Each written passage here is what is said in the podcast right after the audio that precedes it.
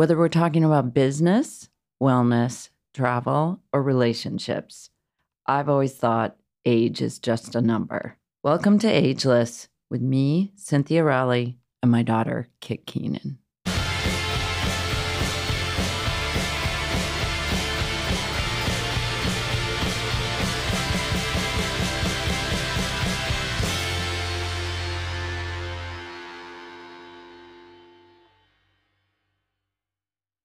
Hi, everyone, and welcome back to Ageless. So, today we have Cheyenne from Sundance Harvest, which is an urban farm in Toronto.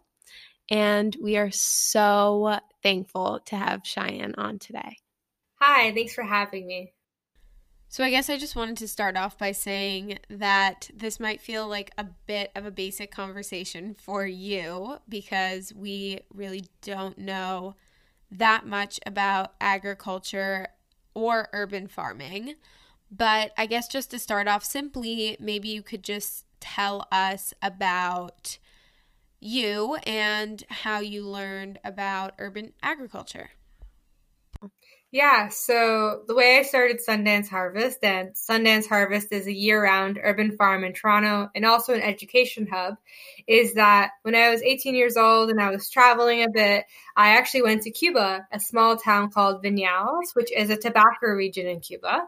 And I learned to farm on my friend's uh, piece of land there. And it was really fun. I managed about one acre by myself. There was some chicken, there was oxen, there were some cool animals hanging out. And I really got to know a lot about organic farming because we mainly used hand tools and compost. So that's really where the basic and the roots of my education related to farming came from. And then everything else was fairly self taught because I feel like with growing food, it's a process that you learn season after season. So that's a bit about how I got started with agriculture.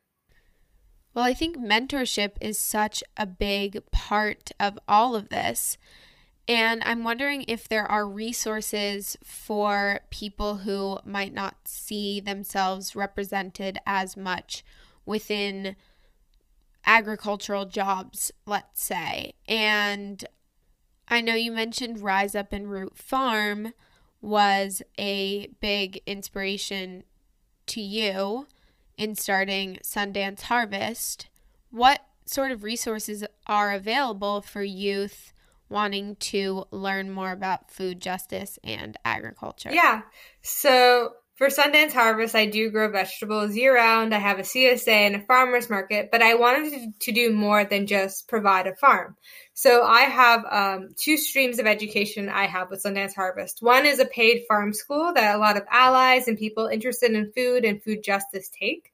And the second one is a free um, urban farming weekly course uh, that's called Growing in the Margins. And Growing in the Margins is a play on the actual uh, demographic because the people who participate in growing in the margins are youth who are marginalized. So Black youth, Indigenous, people of color, queer, trans, two spirit, and folks who are disabled. They are the largest demographic of growing in the margins. And really, what growing in the margins does is it provides free education related to farming and urban farming itself too provides actual skills that people can put on their resume and actually get employment with urban agriculture. So that's a bit about growing in the margins. Um, and i find that with learning about food growing and food it's very important that people especially youth have an accessible place to access those uh, education because it's really hard in the city to learn about farming. Unless you go out into Guelph or some rural part of Ontario, you're not going to really find a lot of farmers or people with the skills to teach you. And a lot of the youth who are marginalized in the city don't have access to maybe a vehicle or time to take off work. And having a local source to learn about food growing in the city, I find has really helped a lot of folks. And do you like are are are some of your um students have they gone on to build their own farms and and share their knowledge then with other younger people yeah so um, a lot of a lot of the youth within Growing the Margins now have full time jobs. Uh, for example, my friend uh, who was a part of the program last year, he's now working at Food Share, which is a local nonprofit in Toronto devoted to food justice, and they have lots of little urban farms across uh, the city. Uh, my other friend, she's working within a social enterprise that does work around urban farming in the city. So a lot of the youth related to urban uh, so growing in the margins now have employment in agriculture because they learned the skills with me in the program. And is it is it hard to um, find these these places that in urban cities that you can farm? Like how do how would you um, you know like how how do you find these plots of land whether it's um a rooftop a little little patch somewhere like where do where do you how do you find those yeah, so it's very hard to find land in the city, as I feel like this is all across the board related to any city. Um, a few of the ways that people can grow food where I'm in, in Toronto, Ontario, is one, a community garden. But the issue with community gardens is there's a long wait list that is sometimes two years for people to get a tiny two by two plot, and you actually can't sell the produce. So a lot of the people who are growing food, who would like to have a career in agriculture, or maybe just some extra pocket change, don't have that ability. The other way you could grow food is through rooftop farming, which is super trendy and cool and a really great way to make use of space on a rooftop that otherwise would just take up heat and be a heat sink. Um, however, with rooftop farming, there's not a lot of them in Toronto because there's a lot of red tape because you do need an engineer to make sure that the rooftop won't collapse with all the soil and it can take this much load and the irrigation is okay and it won't deteriorate the roof. So there's a lot of extra steps related to rooftop farming to make sure that it's safe for everyone involved and the people who are in the building too. Mm-hmm. Um, so that's another option. But then the more more common option is just simply growing in the earth. So finding spaces to grow food for me was really hard. Um, I leased a greenhouse, which was a really great opportunity that I'm very grateful to still have. But then I also, for growing in the margins, I have individual plots around Toronto that are usually behind uh, places of worship like churches, synagogues, etc., um, that I can grow food in with youth, and it's a non-for-profit space. So I find the easiest way that I could find land was to actually not go the route of working with the city because I couldn't actually really do a lot on a small two by two spot. Instead, I just decided to team up with people in my local community who had extra space and who really who were interested in food justice and also education around food growing. I I love the idea. Well, um, Kit and her sister went to their grade school was public school, and they had um, a roof garden where kids, you know, can learn to nurture and and grow stuff. And it's it's a cool idea that the public school system is implementing things like that. Yeah. You know? Mm-hmm. I, yeah. I mean, there's many. I there's a lot of public schools that have yeah gardens. Garden, New York. Um, my question is why is it important to focus on marginalized youth, and how does the urban grow urban agriculture movement fit into the movement against systemic racism? Yeah. So when we're thinking about, for example, um, where I am in Canada, um, University of Toronto, they came out with a study, and the, the department is called Proof. If you feel like like looking it up, it's um, it was really the study was related to food insecurity across Canada, and they found that Black and Indigenous people were at most risk of food insecurity. And food insecurity is not caused by a lack of food, but a lack of income. So that's directly correlated to these two groups related relating to food insecurity themselves. So I find that because these two groups of high populations in the city and also outside on the outskirts of uh, Toronto too, that doing urban agriculture in the city center is one of the ways to alleviate food insecurity because it can also uh, give people the opportunity to create income. And a lot of times, urban farming is done as a way to gentrify neighborhoods, but it can also be used, used as a vehicle for change. It can be used in a way to allow people in their local neighborhoods to make extra income, to be able to maybe pay for that Metro Pass that they need to get to work with, right? And I find that urban agriculture can really do uh, both, and it's a really way good way to catalyze change. So I would say related to systemic racism and how urban farming can help that is that if we establish more urban farms within these neighborhoods that are food insecure, that are marginalized, that do face the lasting effects of colonialism and systemic racism, if we have urban farms in those neighborhoods and if they're run by community, then the community gets to have their own food sovereignty. They get to control where their food is grown, how it's grown. They get to save seeds. They get to actually share that knowledge through and pass it down through generations. And the elders can teach the kids.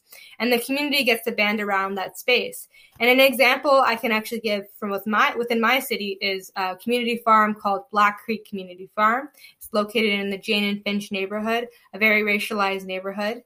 And it's um, a really great farm because it directly feeds that community there. It's for community by community. So I would say that it's very important that we have urban farms directly where these people are. And I feel like that helps a lot. All of your work is seriously so amazing.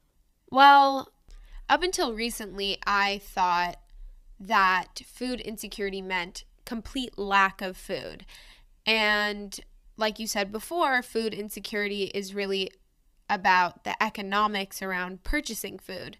So maybe you could give us a little bit of a crash course on the vocabulary around these things so that we can speak about them with our communities and talk to our friends and really advocate for these issues and food justice in a more productive way. Yeah, so food food insecurity is so let's think about food insecurity and food sovereignty think about food insecurity um, as maybe level one.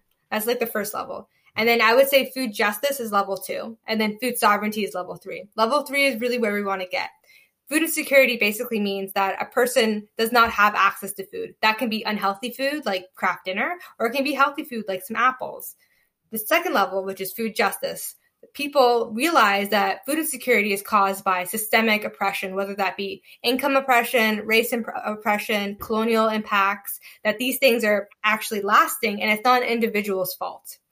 The third level is food sovereignty. So those who are directly marginalized in level one and level two control the system of food, control the seed, control the hunting grounds where they can fish and they can catch caribou, and they have the actual means to take care of their community. So level three is where we want to be and that's food so- food sovereignty. So that that's a bit about to describe it. Mm, okay, that's that's a good map. That's really helpful. I just think um, that farming is something that sh- that feels very uh, should should come naturally to people because I think it is like something nurturing and you want to grow. And I think I know you started way uh, before the pandemic, but I do think that this during this time when, you know, maybe mankind might be, um, you know, suffering, you feel like Mother Nature can still flourish. And that's such a rewarding, uh, feeling that, you know, you can plant something. So I planted, um, seeds, uh, like in April, I guess it was and I, I, they're just coming up now. And um, I was telling my mom, and my mom was like, "Oh, that's a victory garden. You know, that's what people did during the war." But mm-hmm. do, do you know that term, victory garden? Yeah, yeah. So victory gardens is is and was and still is in some places of the world today a very popular thing um, during World War One and also World War Two. Um, governments told folks, and they actually made posters and flyers and sent out radio broadcastings to actually grow their own gardens because this would take the pressure off of grocery stores and also other farmers as well in the areas because back then they didn't really have a giant industrialized system as we do today, right? And we're thinking about farmers with hectares and hectares of land growing canola and soy and corn. Um, but back then, we were thinking about small agriculture, especially in the 1920s and 30s, um, those systems couldn't really uphold um, all that need for food. Because especially during the pandemic, you can probably imagine a month ago or maybe two months ago, the grocery store shelves were empty. So you can only imagine back in the 20s and 30s, people panicking panic buying. So really having a victory garden helped a lot in terms of alleviating some of the pressure the grocery stores and the local farmers felt. And it really helped encourage people to maybe take more ownership over their food, and food sovereignty itself because everyone can be related to food sovereignty. Food sovereignty is basically being able to uh, control and choose how you grow your food, when you grow food, and how you grow food, especially related to seed as well. So victory gardens are a really cool thing. Um, not super cool because they're connected to war, yeah, um, and colonial war. But besides that, it's a really nice thought to get a community together and let everyone know that they have a stake in the food system. So if you if you were plant if you're just starting and you're going to plant your first crop, what are can you tell us what the easiest things are to start with? Yeah, so I have three crops I can recommend. The first one would be radish. So any type of radish, French breakfast, Cherry Belle. There's lots of different fun colors. Um, radish is super easy because it can actually take only 25 to 30 days. 25 days if it's hot outside and you can throw it in a salad you can roast them. It's really great to have. The second crop would be lettuce so head lettuce or baby leaf lettuce uh, baby leaf lettuce will always be a bit easier and it takes only about 30 days ish. Um, you can grow spicy lettuce or mild lettuce. Really, if you find um, any type of blend on a seed website, you can kind of just choose which one you like. Um, and then the last one is beans or peas. So beans or peas are really great for protein. They're one of the few plant proteins we know out there, and you can preserve them, you can save them, and they're super easy to grow. You can grow them as a bush bean, so without staking or trellising, which are a bit easier, or as a pole bean, uh, which actually climbs. So it can be a very interesting feature in your balcony garden or your backyard garden. Well, one question, I guess, thinking about like social justice movements and environmental justice movements. I think it's kind of for a lot of people, the environmental justice movement and like the climate change movement is separate from racial justice movement and food justice movement. So I guess my question to you is like what's the thread there and how are all of these things connected? Yeah, so I would say food justice and food and land justice are such large encompassing movements um, and they're related to the environment in a few ways. So one of the ways they're related is climate change. So climate change is affecting how farmers get to grow food. It's also affecting the type of crops i can even grow now too. And it's causing wildfires and floods and droughts and all these different um, natural um, issues and natural weather patterns that are existing in a more heightened way. So climate justice, environmental justice is tied to food justice because climate change is really changing the way and how much food that farmers can grow for communities.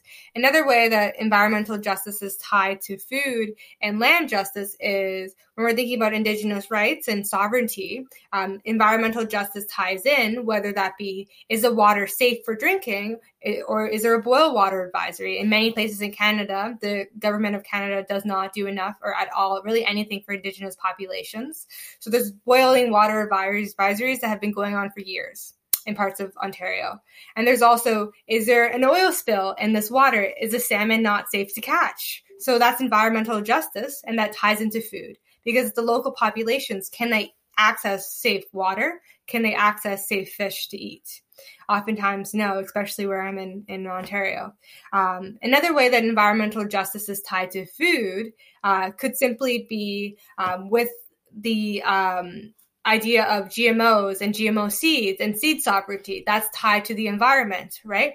Also, what farmers are spraying on their crops. So, pesticides that can kill bees, and bees are very important for our environment. Even beyond just eating um, almonds and chocolate and tomatoes, these are very important for other crops, such as perennial flowers that we need and that hummingbirds eat, eat from and forage from, and things like that, too. So, there's a few ties in there, and I would say that really with the environmental justice, a lot of, you'll find that a lot of the different justices are all tied together, especially with food, because everyone needs food. Food is a thing that can be very political and often is political of who gets food, where do they get that food, and what food is taken from them.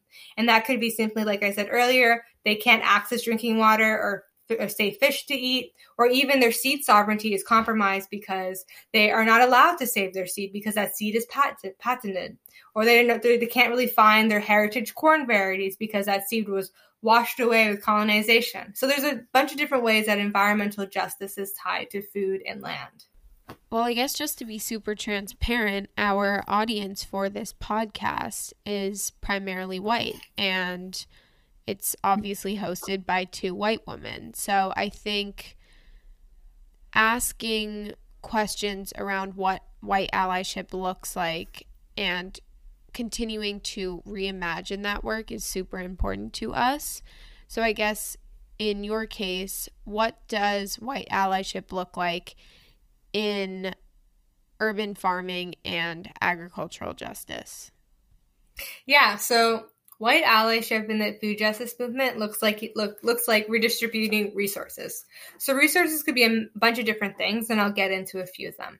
So the first thing I would say is land back. So giving land back to the local indigenous nation. That's the most important thing in my opinion. That's something that I'll be doing when I'm actually buying rural land.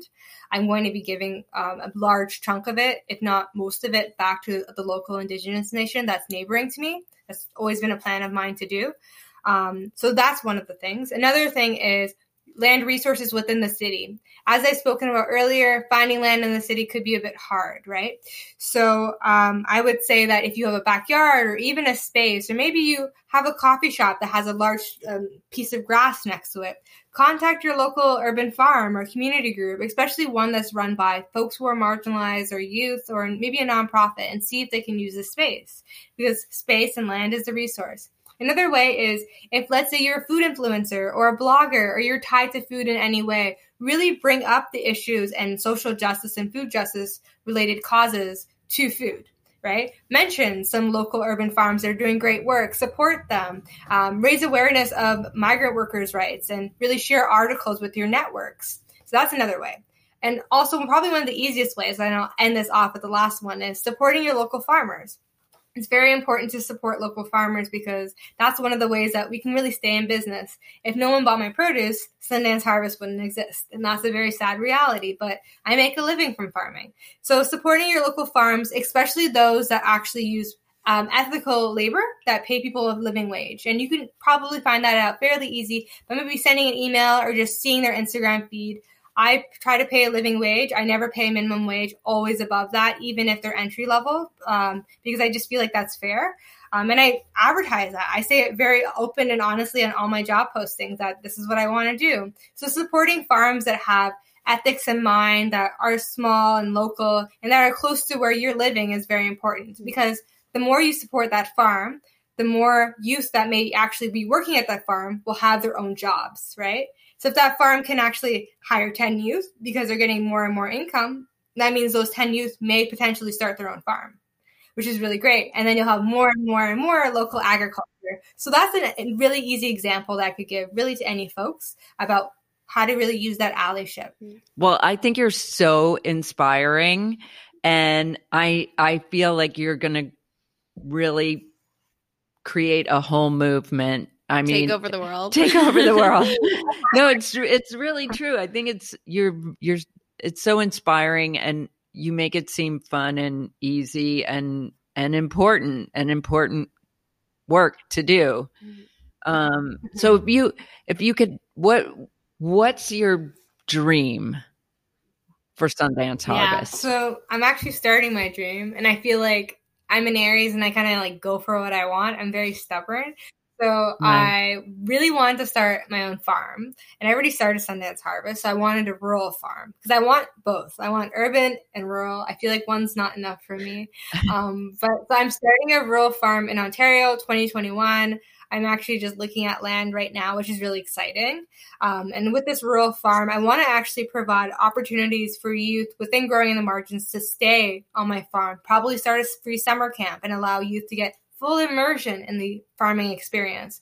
And I also want to be able to start having ethical um, production of chicken and eggs and you know free range eggs and maybe have a few llamas and alpaca for sustainable fashion and really getting more into producing clothing in that way. I feel like that's really interesting. And I also want to bring back some heritage grain varieties. So overall, I want a rural farm because I think it would really be cool if I can do a closed loop agriculture. Because right now I grow produce, that's great, but I can't keep chickens and I can't really keep bees. So there's not really a way for me to kind of close the loop as in the chickens eat my food scraps. I use their manure to fertilize the crops, and it's a circle. Right now, my circle is kind of open. So I really want an urban, uh, rural farm to actually close that loop and try to have a fully sustainable food production source, and then be able to serve more folks in Toronto with my CSA boxes and also at the farmers markets.